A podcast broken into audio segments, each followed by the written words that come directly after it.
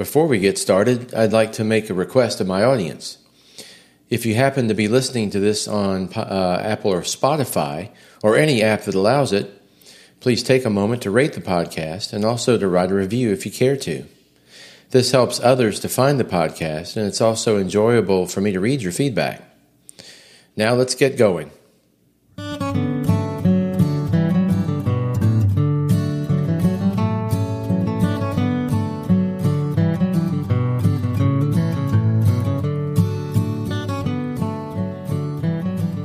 Hello, and welcome to episode 25 of my Leaders of the American Civil War podcast.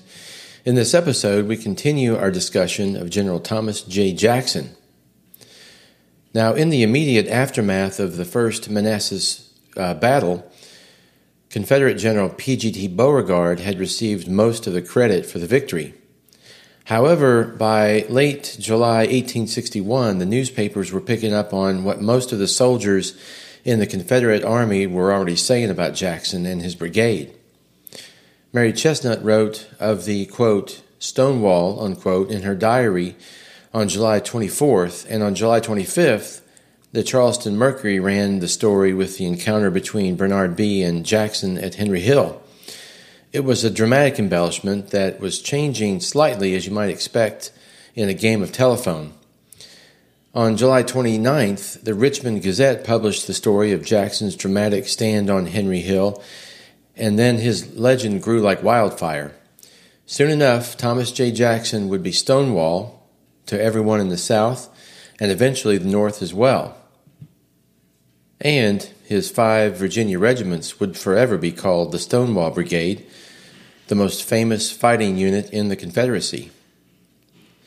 Now, meanwhile, in the autumn of 1861, the South was still basking in the glory of their victory at Manassas. They firmly believed the war would be over soon once the European powers recognized the new country and intervened as they had in the Revolutionary War. No further attacks had come from the Union armies in the East, and the Confederate Army was in no big hurry to exploit their recent victories. Jackson did not agree with this approach, though, and was actually mortified by the South's lack of urgency. In October, Jackson confided in his immediate superior officer, General G.W. Smith, that he believed the Union would eventually have a great advantage over the South once, the tru- once they truly organized their army. The only solution for this was, he believed, to attack the North immediately. He advocated for attacks on Philadelphia, Baltimore, and the Great Lakes area between Pittsburgh and Lake Erie, and, quote, subsist mainly on the country we traverse, and making unrelenting war amidst their home, force the people of the North to understand what it will cost them to hold the South in the Union at the bayonet's point, unquote. Of course, this was an idea that was well ahead of its time. Eventually, William T. Sherman would employ this tactic in Georgia and South Carolina three years later, as would Sheridan in the Shenandoah Valley. Jackson asked Smith to use his influence to promote his idea in Richmond, but Smith demurred. Then on October the 7th, Jackson was promoted to Major General and was now in uh, division commander in Joseph E. Johnston's army. In late October, Jackson was given command of what was to be called the Valley District and on November 4th, he arrived in Winchester, Virginia to take command of this district. Winchester, Virginia, which is at the northern end of the Shenandoah Valley, would change hands during the war many times. It was probably the most contested ground of the entire Civil War due to its location in the Shenandoah Valley. Now we're going to spend some time in the valley uh, over the next few episodes, so she, we should take a moment to describe it. The valley is the area in between the Allegheny Mountains and the Blue Ridge Mountains. It runs from southwest to northeast, starting at Staunton, Virginia in the south, and ending in Harper's Ferry, now West Virginia, in the north. The Shenandoah River runs through it in two forks, the North Fork and the South Fork, which both drain into the Potomac River to the north at Harper's Ferry. To the Confederates, the valley was a crucial source of grain and food for the population and the army. Also, for the Confederates, the valley served as an invasion route to the north. The Confederacy would always be able to threaten Washington and other major northern cities using the mountains surrounding the valley to screen their movements. Robert E. Lee would eventually invade the north twice using this valley as a causeway. This potential threat to Washington would make Jackson's army extremely valuable during the Valley campaign. And after the campaign, Jackson's uh, legendary status was solidified for all history.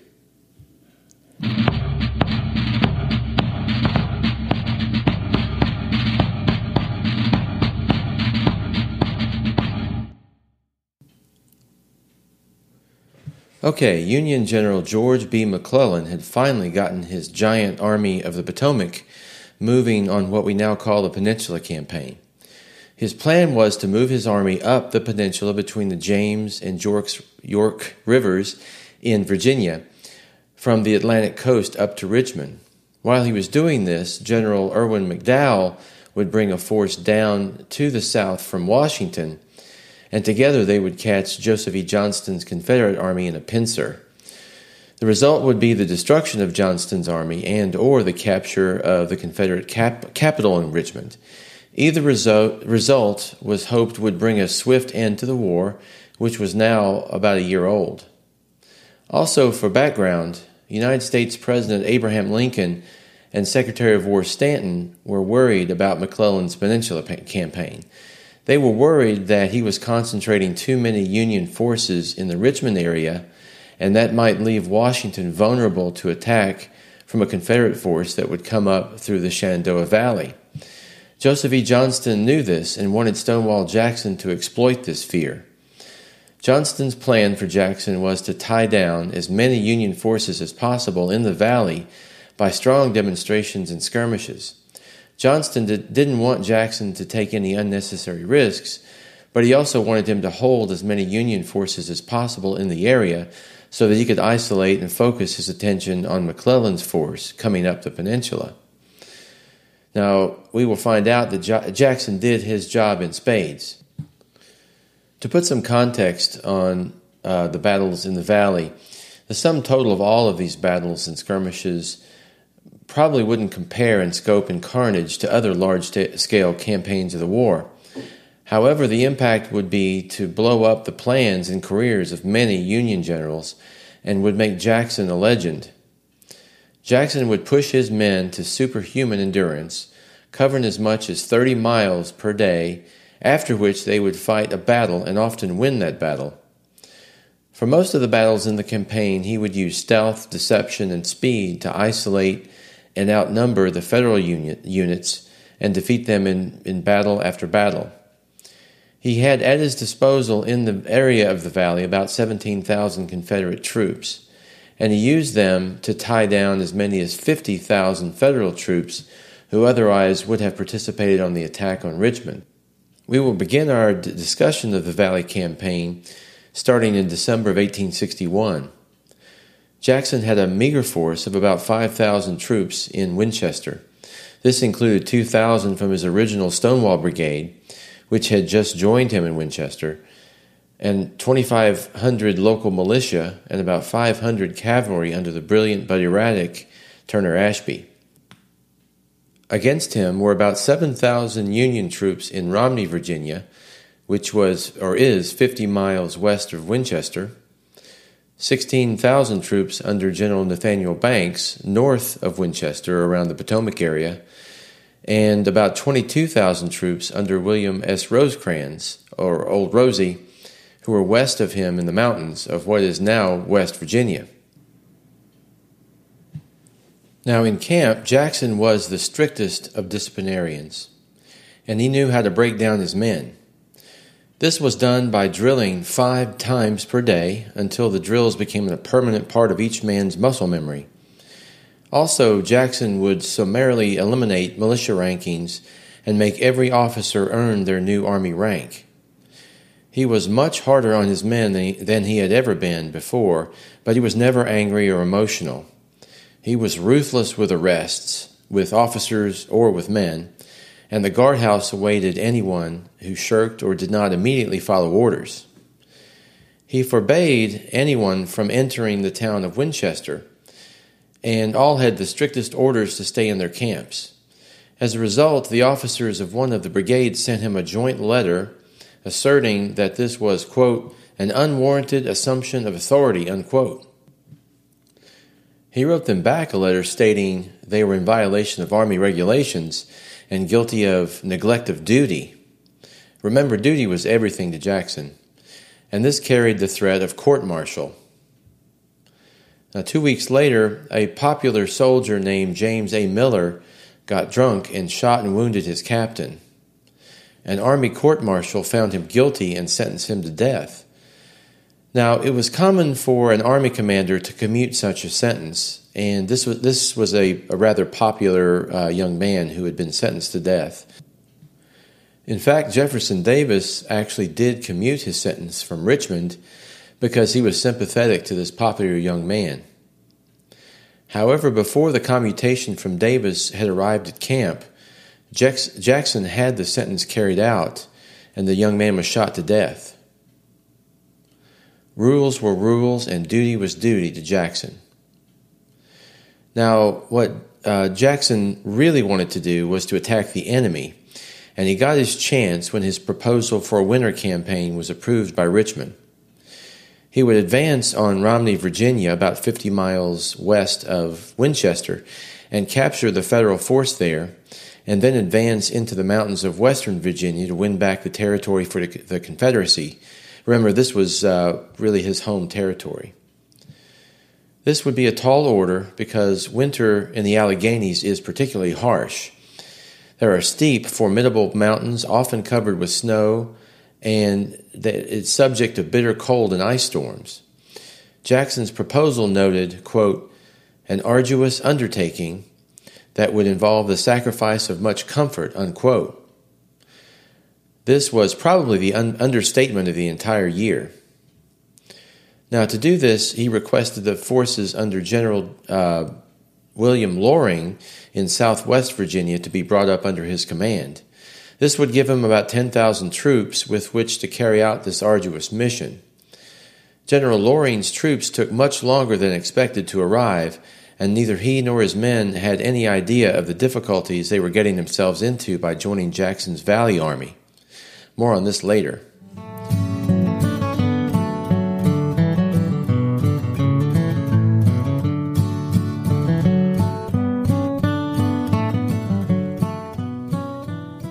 Finally, on New Year's Day of 1862, the Romney expedition, as it would be known to history, began.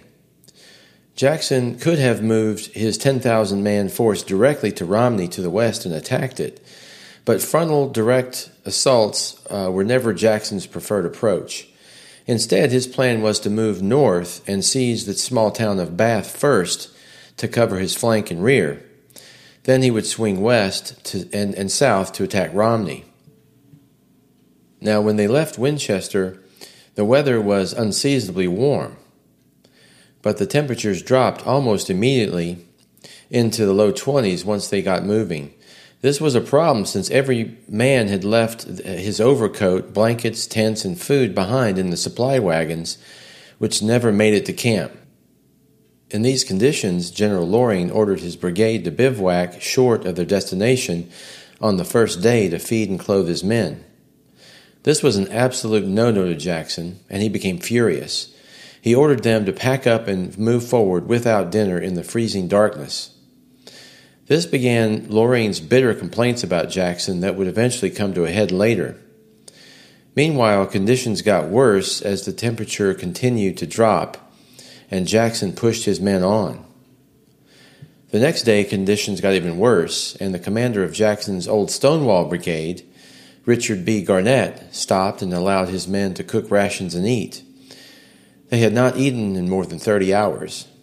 This was, was a mistake on Garnett's part.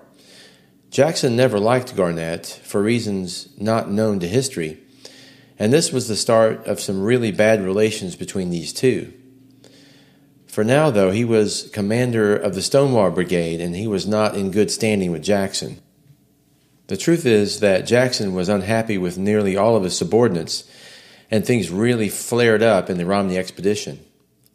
His old business partner and former boss at VMI, William Gilham, committed the unpardonable sin. They were approaching the town of Bath at sunset, and Gilham had his men bivouac for the night instead of attacking immediately as Jackson had ordered. For this, Jackson brought charges against Gilham and sent him back to VMI, out of the Confederate Army altogether. Orders were orders and duty was duty.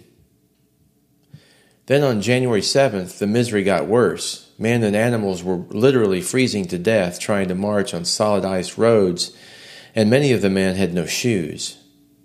Most of the men on this expedition said it was the worst non combat experience of the war.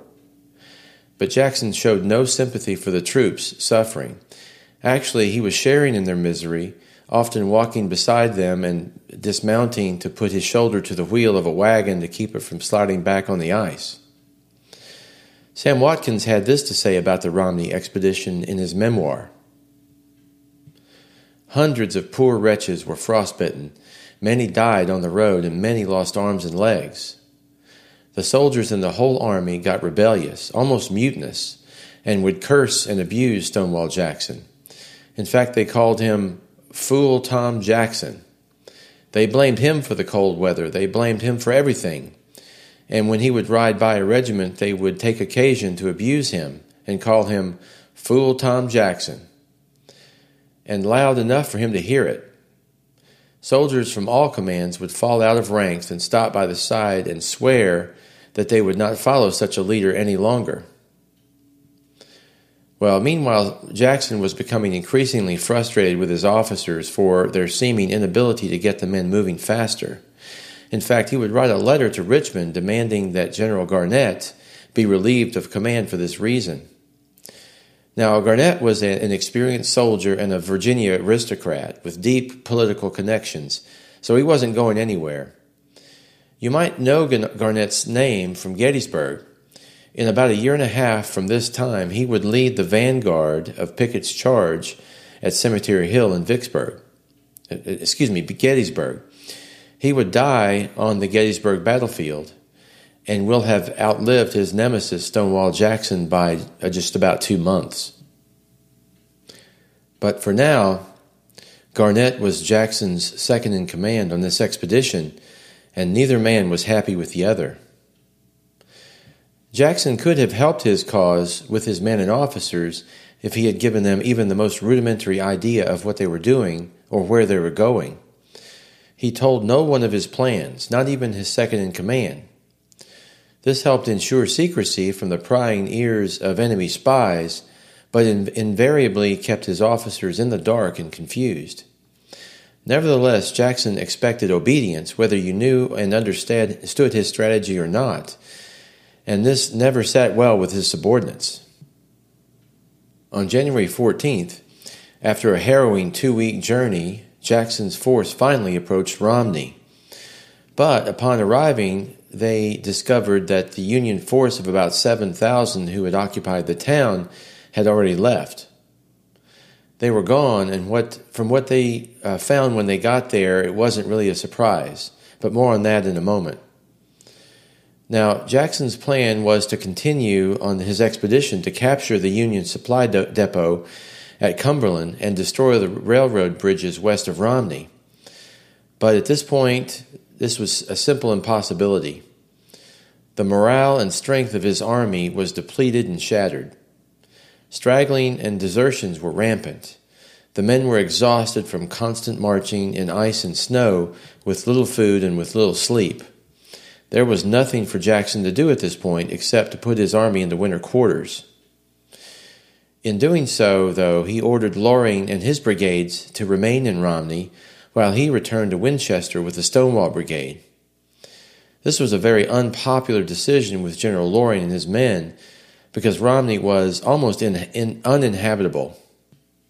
Romney had become a mud bound hog pen with raw sewage in the streets and a courthouse full of rotting meat that the Federals had left behind.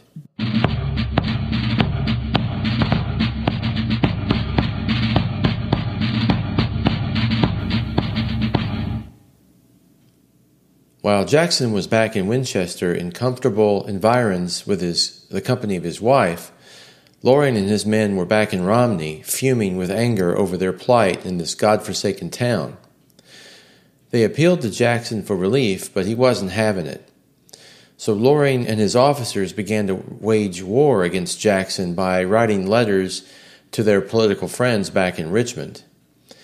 Indeed, Loring's men were getting sick by the hundreds due to the terrible conditions in Romney, and so powerful men in Richmond had become sympathetic to their plight. The result was a letter from the Confederate Secretary of War, Judah P. Benjamin, ordering Jackson to relocate Loring's men back to Winchester. Jackson was astonished.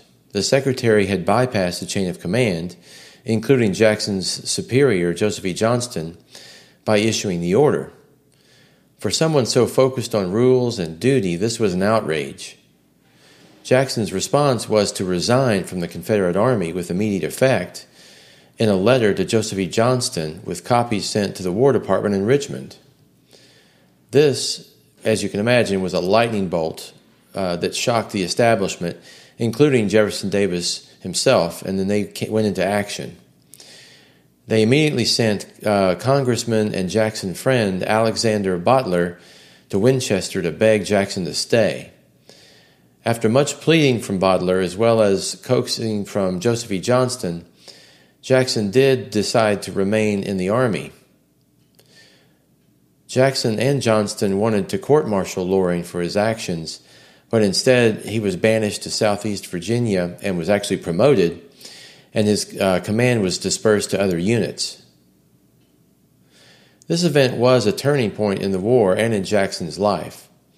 According to author S.C. Gwynne, the Romney expedition witnessed the emergence of an extreme style of leadership that posed for the first time a question central to the outcome of the war. Just how far could you push both officers and common soldiers in pursuit of military goals? What the Confederates had done was no ordinary march. Jackson had forced his men to walk more than a hundred miles through a succession of brutal winter storms, high winds, ice, mud, and temperatures that stayed well below freezing. In spite of repeated protests from his officers, conditions that worsened as they marched, the troops with frozen, bleeding, uh, bare feet, he held fast to his objective. Jackson was, in fact, slightly just ahead of the soldiers and the nation's perception of what this pitiless war was, was all about, and just exactly how much raw suffering and death lay in the path of victory. Jackson was emboldened by his victory on the Romney expedition and over Richmond. To illustrate this, he issued the following orders to one of his colonels who complained it was impossible to get men to execute an order. If your cavalry will not obey your orders, you must make them do it, and if necessary, go out and do it yourself. Arrest any man who leaves his post, and prefer charges against him, that he may be court martialed. It will not do to say to your, that your men cannot be induced to perform their duty they must be made to do it. Jackson had also demonstrated that pure gall and audacity counted for something. George McClellan was now afraid of Jackson, who was a, an unpredictable wild card in the valley to him. Union Generals Banks and Lander wanted to move against him, but McClellan wouldn't have it. Meanwhile, Jackson's army was in a dangerous position. On paper, he had about 10,000 men available, but uh, the ranks had been depleted by sickness and desertions. Around him were three Union forces now, all under the com- command of General Banks, totaling about 30,000 men. Two of these three forces had crossed the Potomac River and were moving into positions that would allow them to envelop Jackson's army. Another danger was that the men of the Valley Army who actually had weapons were poorly armed with outdated smoothbore muskets that were only effective up to 100 yards. The Federals were all fully armed with rifled muskets with an effective range of three times that. Jackson had actually asked the Confederate government for pikes so that his men would actually have something to fight with when the battle came. His request was granted, but the pikes never arrived. Now, Union General Nathaniel Banks was a charismatic and po- uh, popular political general and governor of Massachusetts. He had fantastic connections, was a potent political force in the North, and Lincoln owed him many political debts. So, although he had no military experience of any kind, Banks was made the fourth ranking general in the Union Army. He now had responsibility for dealing with Jackson in the Shenandoah Valley, and he was confident in success. Banks had great intel, which told him he had a crushing advantage over Jackson in terms of men, material, and weapons. However, even though he had no military experience, he chose to disregard the advice of the many West Point trained generals and officers in his army. Banks now moved his army slowly toward Jackson's force at Winchester. On March 7th, his advance units had a, scar- a, sharp skirmish with Jackson's cavalry commander, Turner Ashby, and easily brushed Ashby's force aside. By March 10th, Banks was beginning to surround Winchester, and on March 11th, Jackson decided he had to evacuate the town. The residents of the town felt abandoned and they pleaded with Jackson to stay, but he had really had no intentions of abandoning the town and he would be back. That night he convened a council of war with his top officers in which he proposed a daring night attack on the federal position north of Winchester. This was an audacious plan uh, to turn his army around, which was now four miles south of the town, and attack a much larger Union force. But he had no illusions. His plan was to try and make the Federals believe he was stronger than he was, at least to cover his retreat better. However, his officers unanimously rejected this proposal. The army was much too strung out, and his supply wagons were too far away to be of use. Jackson tried again, putting the matter to a vote, but again they rejected his plan. He then accepted defeat and made plans to continue the retreat, but he was white hot with anger. His f- uh, friend and medical officer, McGuire, quoted Jackson as saying, quote, This is the last council of war I will ever hold, unquote. And it was, his first and his last. Interestingly, during this time of hardship and dif- difficulty, Jackson's health had actually become excellent. Since June of 1861, two months into the war, all of his old ailments the uveitis, the stomach troubles, the nagging sinus infections, the aches, and various organ complaints had mysteriously vanished. Counterintuitively, Jackson's health seems to have thrived under the privations and difficulties of campaigning. Meanwhile, things were happening in Washington, D.C. that would affect Jackson. Frustrated with McClellan's delays in attacking Johnston in the east, he was relieved of overall command of Union forces. This meant Nathaniel Banks would now report directly to Secretary of War Stanton and President Lincoln. Banks was confident he would easily swat away Jackson and his little slapdash army in the valley and get back east to where the real action was happening. Events would soon change his perspective. On March 21st of 1862, Jackson's cavalry commander, Turner Ashby, came into some in- intel that Union forces were beginning to move east. Now, this was Jackson's worst nightmare because he had been placed in the valley and in this command for the specific purpose of keeping Banks' army occupied and away from Johnston's army in the east. In fact, Banks had decided Jackson was no longer a threat in the valley and was making plans to move his army east to take part in the coming attack on Richmond.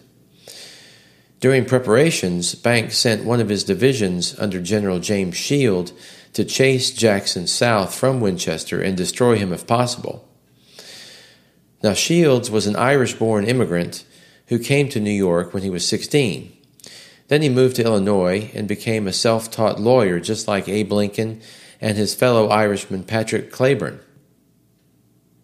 However, Shields was no fighter like Cleburne. And in fact, he was just another political general to whom Lincoln owed favors. Now, Shields pursued Jackson well south with uh, Turner Ashby's cavalry providing rear guard cover. Two days earlier, Joe Johnston had written Jackson telling him, It is important to keep that army in the valley and that it should not reinforce McClellan. Do try to prevent it from getting and keeping, uh, by getting and keeping as near as prudence will permit. Now, Jackson's definition of prudence was different than the rest of the world's definition. Indeed, he would keep Banks' army in the valley and in doing so set new standards for audacity. Union General Shields, thinking he had chased Jackson out of the valley to the south, broke off pursuit and headed back north to Winchester. However, Jackson had not been chased out, but instead would now become the aggressor. On March 22nd, he would conduct the first of many forced marches, this one of 30 miles through mud and rain. The pace caused scores of men to drop from exhaustion, and supply wagons fell many miles behind the infantry. But this is also where his men would earn their famous nickname Jackson's Foot Cavalry. Turner Ashby was leading the way north with his cavalry when his riders ran into Shields supply wagons four miles south of Winchester in a tiny hamlet called Kernstown. Early in the war, the South enjoyed a huge advantage over the North in their use of cavalry, and it would take another year before the North would even begin to make progress in this area. Now, Ashby would live only about two more months, but during this time he would become a legend. He was a brilliant rider known for reckless, romantic bravery. He would come to represent for Southerners everything they thought noble and superior about the Southern cause. He was not known as a great leader of men, but his dash and reckless abandon were inspiring to the men around him. Now, Jackson was making his pursuit of Shields with about 3,500 men and Turner Ashby had reported that Shields had uh, only a few regiments in Kernstown. This turns out to have been faulty intelligence from Ashby. Convinced that he was greatly outnumbered Shields' force, this fit nicely with Jackson's plan to isolate portions of an enemy's army and to destroy them in detail. But Jackson did not know that Ashby's intel was wrong. He was actually outnumbered three to one and was marching headlong in, into what amounted to a trap in Kernstown. On the morning of May 23, 1862, Ashby's rebel cavalry fought a heavy skirmish with a portion of Shields' main Union force and was repulsed. It was at this time that Ashby realized his mistaken intel, and he understood that they were facing a much larger Union force. But for some unknown reason, Ashby failed to pass this information to Jackson. Meanwhile, Union Commander Shields had been wounded by an artillery shell and was evacuated to Winchester to recover. At this, Union Colonel Nathan Kimball took his place. Now, Kimball was no political general like Shields. He was an experienced fighter, and as Jackson's force was coming up from the south, he found a great defensive position just north of Kernstown on a promontory called Pritchard's Hill. From this point, he could place his artillery and infantry and take on all comers. In fact, Kimball knew his force of 10,000 could easily destroy Jackson's much smaller force and was convinced Jackson couldn't possibly be crazy enough to attack him there. That said, nobody, certainly not Kimball, believed you could force march an army 30 miles and immediately attack an enemy upon arrival. But that's just what Jackson did. Now, this was a Sunday, and nothing was more sacred to Jackson than the Sabbath. However, he told his wife later in a letter, But I felt it my duty to do it in consideration of the ruinous effects that might result from postponing the battle. Necessity and mercy both called for battle. Now, hundreds of men from Jackson's force were still strung out along the road south of Kernstown, having dropped out from fatigue and hunger. But Jackson had decided now was the time to attack. When he arrived on the scene, Jackson still thought he was facing a much smaller foe, but he was immediately taken aback by the intensity of the artillery fire coming from Kimball's men on that hill. At this point, Jackson actually saw something, though, that Kimball had missed. He saw a taller hill just to the west of Pritchard's Hill called Sandy Ridge. Still thinking his force outnumbered Kimball, Jackson planned to scale Sandy Ridge and flank Kimball's artillery on Pritchard's Hill then he would strike around to the Valley Turnpike in the uh, federal rear and capture Kimball's army. That was his plan. Now, to get the lay of the land, Jackson was coming up from the south with about 3,500 men. Kimball was facing him from the north with about 10,000 men in three columns. His own column was in the center on Pritchard's Hill. Sullivan's column was on the Union left, and Tyler's column would soon be on the Union right. Jackson was in the process of flanking Kimball on the right, on the Union right or west, by having his main force scale Sandy Ridge. But to get there, he had to pass right in front of the murderous fire of Kimball's batteries on Pritchard's Hill. The rebels made steady progress and actually impressed the Union men who were firing on them by their courage under the intense artillery bombardment. As some of Jackson's batteries finally made it up Sandy Ridge, they began to fire on uh, Kimball's men, at which time Kimball realized his mistake. Jackson's men were actually able to fire down on Kimball's position from their, from their position, which was about 800 yards higher in elevation. Sorry, 100 yards higher in elevation. Now, all the while, Jackson's men had been braving the Union artillery and scaling Sandy Ridge on the Union right. Turner Ashby had pulled off an effective diversion on the Union left. Indeed, Ashby attacked with his cavalry force of about 450 so aggressively that Kimball believed the main Confederate attack would be on his left. This was the main reason Jackson was able to get most of his men on Sandy Ridge. Kimball had a huge numerical advantage, and he knew it, but he was taken aback by Jackson's audacity and speed at bringing his small force to bear.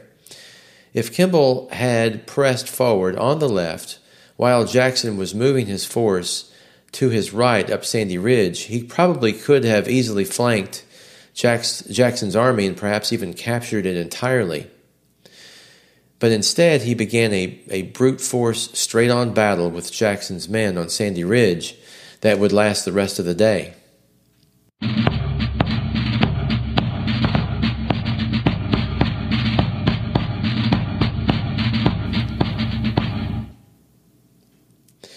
Now, Jackson also made mistakes, the biggest of, of which was he held no council of war, and he didn't inform his commanders of his plans. He told them nothing, including his second in command, Richard Garnett. The officers did not know his plans to flank Kimball's army, and Garnett really didn't know what Jackson expected of him and the Stonewall Brigade. Also, Jackson was, was mistakenly feeding his units into the fight piecemeal instead of massing them to take advantage of their firepower. He would learn from this mistake and correct it with time, but when it came to sharing critical information with his subordinate commanders, this was something he would never do. Meanwhile, as the fight was taking shape, Jackson's young aide Sandy Pendleton climbed to the highest point of uh, Sandy Ridge and made a stunning discovery. He now saw that they were facing they were not facing a small Union force as Ashby had reported. Instead, they were facing a full division squarely in front of their position with artillery to match. Pendleton immediately reported this new, new information to Jackson, who knew this would be shocking and demoralizing to his men if they found out, especially Garnett. So he told Pendleton, Say nothing of it. Then he said, We are in for it. So now Garnett and the other Confederate commanders knew nothing of Jackson's battle plan and nothing of the troop strength they faced. And of course, with this new information, Jackson's attack plan would need to change. This was no longer an attack, but instead a defensive fight for survival. The Battle of Kernstown, as it would be known, entered a second phase when Union Commander Kimball ordered Tyler's 5,300 man brigade to the far right to, to attack Jackson's forces up on Sandy Ridge. In doing so, they ran headlong into the lead regiment of the Stonewall, Stonewall Brigade, the 23rd Virginia, which was at the time swinging west and north to defend the artillery of the ridge. Badly outnumbered, the Virginians fell back to a shoulder high stone fence that ran east to west and ran and uh, rose and fell with the landscape. This stone fence at the base of Sandy Ridge on the north face would now be the epicenter of the battle from 4 p.m. until dark. Now, Tyler's Union men were from Pennsylvania and Ohio, and he led them out into the open field to attack the rebel position in tight columns. This was a mistake. It made them easy targets for the massed Virginians behind the stone fence. The Union assault failed twice for this reason, and while Federals were regrouping, Garnett was just arriving at the fence. At which point he realized he would need to concentrate his whole brigade at this position to keep it, keep it from being overrun by Tar- Tyler's large Union force. Now, as I mentioned, the Confederates were firing old style smoothbore muskets, and they were loaded with what amounted to buckshot. They called it buck and ball. These loads were not very accurate at long range, but at short range they were deadly against the attacking Union troops. Meanwhile, as Tyler's Union forces continued their attacks on the stone fence, their f- sharpshooters were firing at the men behind the fence with their modern rifled muskets. They were deadly accurate, and most of the hits were shots to the head. This was beginning to take a toll on the rebels behind the fence.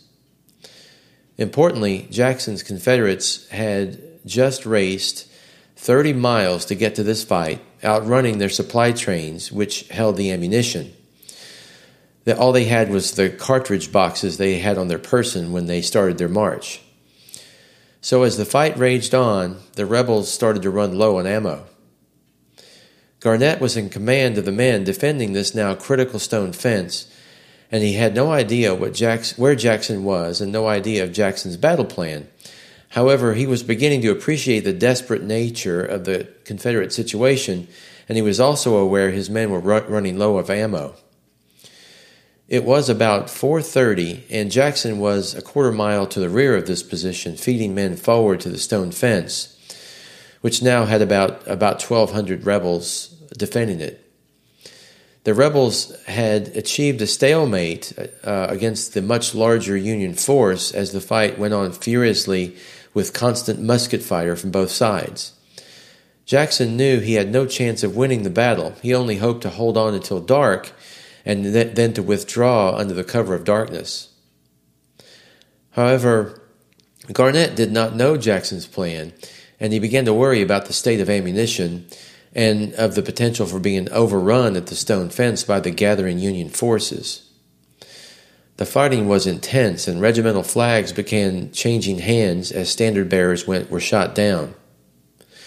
One such story was told of a regimental flag of the 2nd Virginia Several standard bearers had been shot down when Lieutenant J.B. Smith picked, or Davis, J.B. Davis, picked up the flag and jumped up on the wall, brandishing it at the members of the 67th Ohio. They refused to shoot him out of respect.